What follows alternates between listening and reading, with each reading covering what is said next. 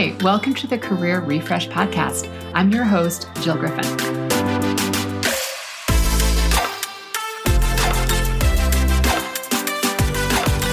I'm a former media and marketing executive turned career strategist and executive coach. I spent my career working my way up and through the ranks of global organizations and startups, and today I show others how to do the same. Join me each week as we discuss the strategies and actionable steps to leverage your strengths, increase your confidence, and develop your career well being. Ready? Let's do it.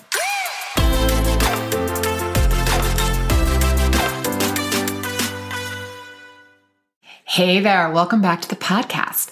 Before I jump into this week's episode, I just wanted to mention a new opportunity that I have recently put out there, and it's called a strengths and strategy session. And people are really booking them up, which is this a two part session where we're understanding your unique talents. We are understanding how you want to show up in any scenario based on who you are, what you do, the clarity, the focus. It's using this information to create a narrative, whether it's for networking, in your day to day conversations, and knowing when to raise your hand, how you're working with clients and peers. It's getting clear on the intersectionality of your strengths and your unique talents and how do all of those show up that makes you unique and how do you want to lean in? Check out the details in the show notes, but I look forward to helping you gain clarity and strategizing what's new, what's now, what's next to you, and to create those narratives. All right, now on to today's show. I want to talk about effort versus progress because they're completely different and they are most definitely not interchangeable. How often do you connect with colleagues? And if you say to them like how's it going? they say things like oh there's so much going on. We are so busy right now. Oh the, the days are crazy. They're so busy. And I wonder if the answer you're getting is focused on the effort someone's making or the actual progress that they're making.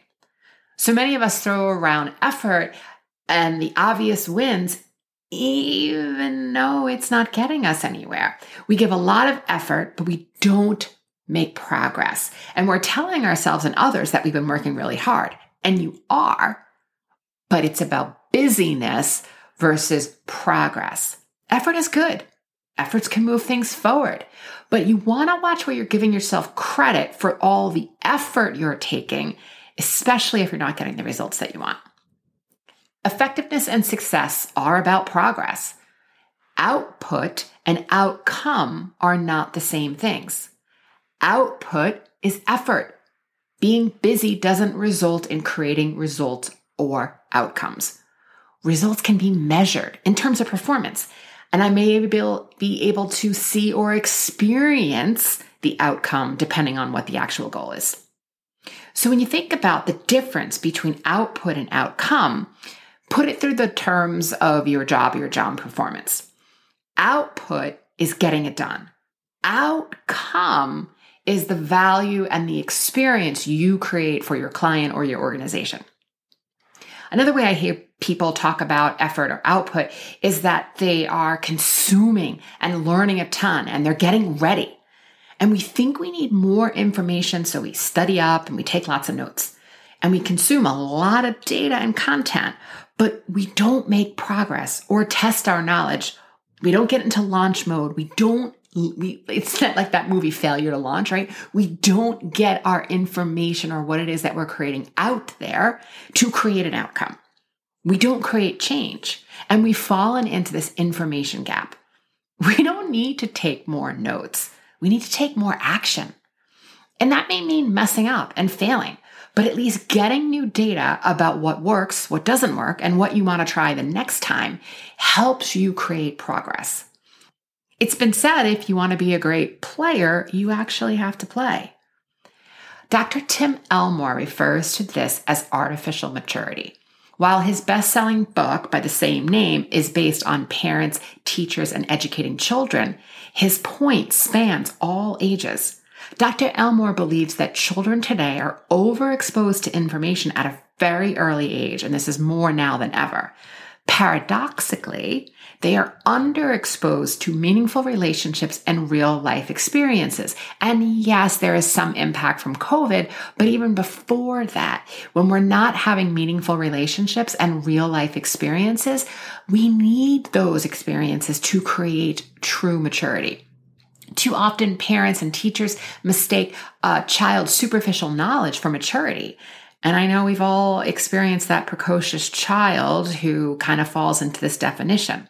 They're so overexposed to information and underexposed to actually having experience. And when you challenge them or ask them a question, they tend to have an aggressive meltdown.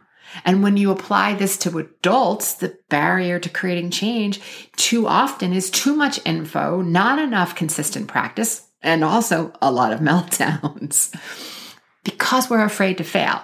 We're afraid to be challenged. We're afraid to be wrong. We're afraid to not look good. And when we failed at school, it was usually resulted in big ramifications.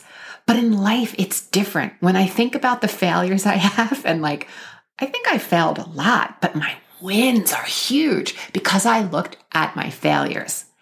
And like, the idea of failing a lot and saying it publicly on a podcast, I don't care. Come at me, bro, right? I am out there creating, I'm putting value into the world, and I'm moving past my failures. To me, moving past the failure is about looking at like pushing past that effort and pushing towards progress and outcomes. And it's really just about learning okay, that's one less way it's going to work. I wear failure like a loose garment. Every time I don't create the results I want, I consider it a failure. And again, it's no big deal because I've adopted a mindset of, okay, well, if that doesn't work, what do I want to try next? Versus making it mean that there's something wrong with me.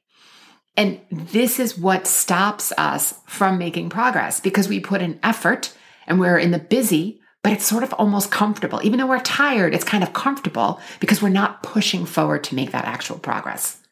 So, for any of my managers or leaderships out there, look, effort is the first swag at the evaluation.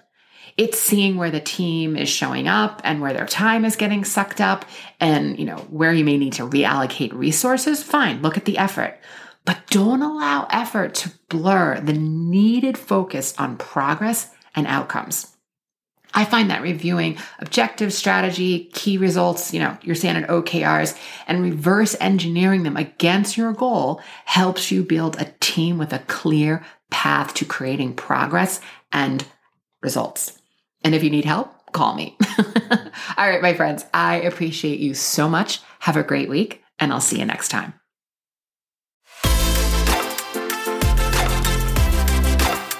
Thanks for listening to the Career Refresh podcast. If you're enjoying this and you want more information, go to my website, jillgriffincoaching.com. There you can find information on how to work with me one on one, or my group programs, or even bring me into your workplace. I'll put the link to my website in the show notes.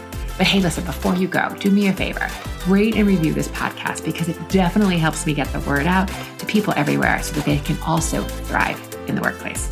All right, friends, I appreciate you. I'll see you soon.